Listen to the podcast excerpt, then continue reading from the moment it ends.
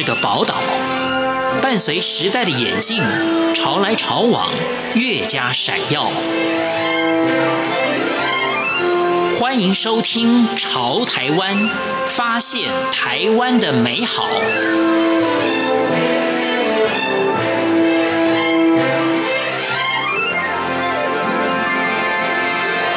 朋友们收听《潮台湾》，我是徐凡。台湾从二零零二年起发展文化创意产业至今，台湾出现许多文创商店、文创用品、文创市集。现任结合创意整合创意总监张汉宁 Jimmy，他是台湾百大设计师，因为在踏入设计业界前就得片国内外设计奖项。媒体称为他是设计奖金猎人，在设计产业当中树立了创意游乐园的设计风格，希望能够设计出平易近人又充满童趣的感动。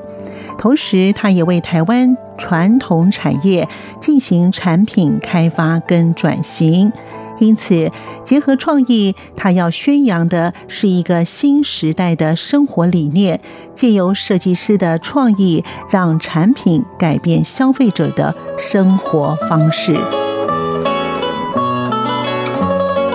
我是结合创意的总监居米张汉宁。对啊，因为我小时候其实就非常喜欢画画，呃，那我母亲就很支持我去学。画图这件事情，那小时候看漫画、看卡通啊，就觉得哇，我将来一定有机会的话，希望能够成为一个漫画家，或者是成为一个画家。朝这个方向努力咯，所以我在高中的时候呢，就因为功课不好，所以就考不上高中，所以我就考到了一个美工科，就去高职念书。那那时候我父亲就哇非常生气，大概高中三年都不太跟我讲话。那时候刚好有一个很好的机会，很偶然的机会，就是如果说绘画技能表现非常好的话，可以去参加全国的技艺竞赛。代表学校去参加全国技能竞赛，就顺利的考上大学，就有加分。对，因为这样的关系，所以我父亲就觉得改观了，就说哇，原来其实念高职也是有机会可以升到大学的。所以我到大学的时候，我就呃选择了去念。当时呃，一个算是新兴的一个学科叫工业设计，因为在早期的时候，大家对于设计这个概念呢，其实都是商业设计啊，就是我们所谓的平面设计。但是工业设计这个学科呢，是从一百年前这个英国发生工业革命的时候，那那时候因为为了要大量生产，所以很多的产品呢，事实上它会忽略了一些人性的需求。所以那时候工业设计这个学科就应运而生，就希望说在大量生产之后，这些产品呢都还是能够保持它的美感。当时的台湾面临到一个非常大的困境，就是所谓的制造业它面临到转型的危机啊，因为早期台湾的制造业都是在做代工，都是帮国外的品牌、国外的客户在做代工，所以那时候我就觉得有很多的机会是我们可以。利用我们设计的能力去跟产业来做结合，把我们的设计应用台湾的很好的这种制造技术，能够去开发新的产品。这样的做法其实事实上是可以让台湾的产业可以重新转型。所以那时候我就觉得说，哎，如果说能够往这个方向来努力的话，其实我们的学习的这这个些能力，其实就可以学以致用。那也因为这个关系，所以也有台湾很多的这些制造业呢，发现说，哎，原来台湾的设计能力，其实在国际上面，其实事实上是能够被看见的。所以很多制造业就跟我联络，就希望说我能够去跟他们合作啊，那是不是能够有机会来共同开发一些商品，来行销到国际上面去？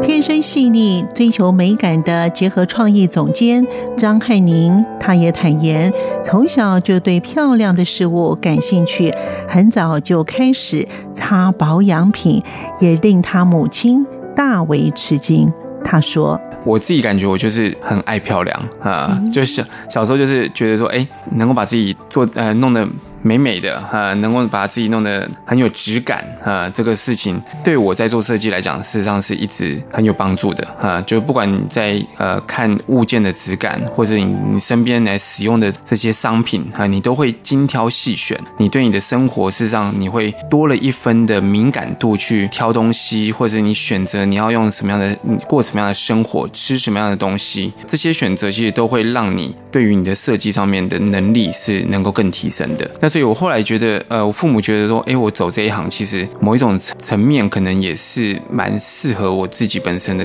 原来的个性。与时下众多设计公司相同，张汉宁 Jimmy 接案设计服务，同时设计商品销售，也兼顾设计人的温饱与理想，与市场接轨是他一大强项。我从二零一一年就做了一个计划，那时候的这个计划呢，就是希望说能够去找到一些呃台湾还有能力的一些呃传统产业的业者，那他们可能没有很好的订单，但是他们有很好的制作的技术，那想办法用我们的设计的能力去跟他们配合，然后去开发一些新的商品，所以连续。从二零一一到二零一五这几年，其实我们就跟很多的产业界用这样的配合方式去开发新的商品。那时候我记得还有一个原本是在做芭比娃娃的工厂，因为我小时候其实蛮喜欢玩芭比娃娃的，跟一般的小朋友不太一样。哎，芭比娃娃其实它很有趣哈，它可以扮演非常多的角色。那时候我就认识了一个在台湾做芭芭比娃娃的工厂啊，台湾已经没有工厂在生产芭比娃娃了啊，因为那个需要太大量的人工跟劳力啊，所以几乎。都在大陆生产，我就想说，哎，有什么方法可以开发一个新的商品，能够由他来生产？所以那时候我就跟他合作了一个新的一个铺满啊，就是一个开心小猪的铺满，那个铺满就。卖得非常好，呃，在从二零一一年卖到现在，还能够在市场上面再走一波，呃，如果说你的一个商品，它是能够不断的有新的周边商品，能够一直辅助它继续在市场上面再去做行销的话，其实这个产品的生命周期实际上是可以拉得很长的。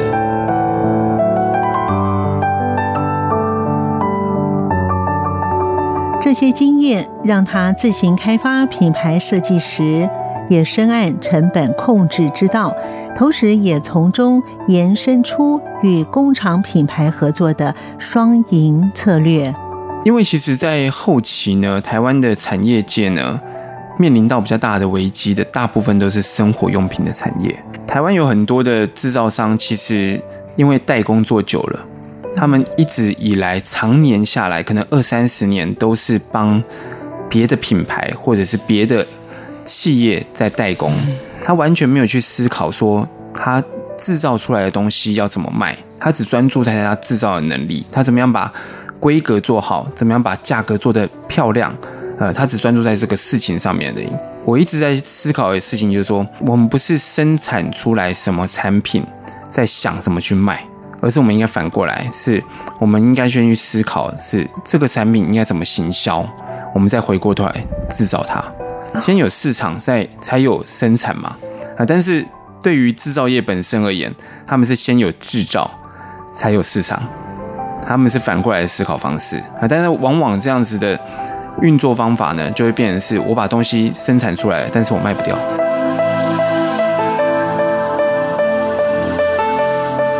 还记得在二零一六年台北世界设计之都，当时引起的广大回响的设计进站吗？当时设计进站以不同以往设计巧思融入捷运站，让市民在每天的通勤工具当中能够发现许多新的设计。然而，也包装不同城市的转型跟创新，勾勒出不同的城市的故事。因为产业设计还做得不错的。情况之下，就开始有一些地方政府，他们其实事实上，呃，也会希望他们的呃城市是能够去做一些设计导入的啊，所以我就开始去跟一些地方政府合作，去做所谓的城市行销的策划。那包括跟台南合作打造了一个爱情城市，在每年七夕情人节的时候呢，把台南就是塑造成为一个爱情城市、爱情之都。在二零一三年的时候，跟台中市政府合力打造了这个创意台中。那到现在目前他们已经办了十年了。在二零一六年的时候，帮台北市政府来执行这个世界设计之都啊，从二零一二年到二零一六年，这算是一个。陪伴台北市政府去争取二零一六世界设计之都的一个过程。我记得那一年还帮这个台北市的捷运站做了一个设计进站的一个工作，找了三十组的不同领域的设计师一起去帮捷运站来做一个改造。这些东西呢，其实都能够帮助一个城市利用设计的导入之后呢，让这个城市不管它更容易被人家看到，或者是大家能够更知道说，其实我们生活的城市当中呢，其实也能够让它更好。用设计去让它提升更好的生活品质。结合创意总监张汉宁 Jimmy 在二零一七年参与了四大运圣火火炬及母火灯的设计，同时也是首次在台湾结合在地的设计师、工艺家及传统产业相互激荡出的作品。也展现台湾先进的科技应用，呈现台北市承接这次国际运动盛会。秉持传统、勇于创新的精神，非常荣幸啊！只能说，呃，很幸运有这个机会，能够在二零一七年的世大运当中，能够担任这样子的工作。那那时候我们呃接到这个任务的时候，其实离开幕的期间呢，也只剩下差不多八个月到半年的时间了。嗯，所以其实它任务其实还蛮艰巨的哈。嗯嗯。从无到有，然后要创造出一支呃能够代表台湾。走到世界的一个火炬，不止这样子，你还要让它喷火，我觉得这个就非常困难了。火炬的设计上面呢，其实我们动用到了五家不同的工厂，完全不同领域的工厂，那都是呃在中部都很好很好的产业一起来合作，才打造出这一支世界级的火炬。呃，这次的火炬其实我们在一开始提案的时候呢，就有一个概念，就是我们希望能够用有。它的这个火炬某部分是能够去表现台湾的传统工艺，能够代表台湾的传统工艺。那这个材料呢，我们就后来选定了用竹编，因为台湾其实盛产竹子，然后竹编工艺呢又在台湾算是扬名世界，在国际上面得很多奖的一个传统工艺。那所以当时就选定了用竹编这样的结构呢，能够跟我们的火炬可以结合在一起。那竹子呢，这个材料呢，在华人文化里面又代表了君子啊，所以呢，我们就。取名这个火炬就叫做“君子之争”。君子之争就是出自于《论语》，它代表的意涵就是说，用禁忌来作为交流，这是一个符合礼数的象征。那其实就跟我们四大运的精神是一样的啊，所以就当时就把竹编这样子一个传统工艺，就跟我们的这个火炬结合在一起啊，所以这个算是在呃全世界第一个用天然材质来打造的一个火炬。而且选手可以拿得到，可以去传递圣火的一个工具。机密总监也说明了台湾的文创特性，以及他满脑子创意是否是天生还是后天也可以培养呢？一个台湾小小的一个岛，它可以帮美国人代工，是卖给美国人生活的东西；它又可以可以帮日本人代工，它又可以帮。卖给日本人生活的东西，所以他什么产品都能能够做，所以他的包容力非常非常的强。他吸收了很多元的文化在这个岛里面，所以我觉得台湾的设计师其实他的特性就是他能够去善于很快的临摹出不同的地方生活的方式，然后去设计出不同地方他们需要的产品，这是台湾很很好的一个特性。某部分的美感，事实上。呃，是天生的，我必须实话这样讲啊，就是有很多很有天分的设计师或者是艺术家，其实他在某些程度的这个美感的认知上面，他是与生俱来的。那但是当然后天的培养很重要，就是如果说没有让他好好的去应用，或者是。让他去发挥在他的这个工作本能上面，美感的这种敏感度，事实上它是会消失掉的。各行各业其实都会需要美感的存在。这几年其实一直在在讲的就是设计思考嘛，嗯，设计思考就是说你在不管你在哪个行业当中，你其实都应该要有一些对于美学的认知，或者是说你应该要对某些事物上面，你可以去帮他规划更好的流程，更友善的这个使用方式。那我觉得这设计思考其实是在各行各业都应该要必备的。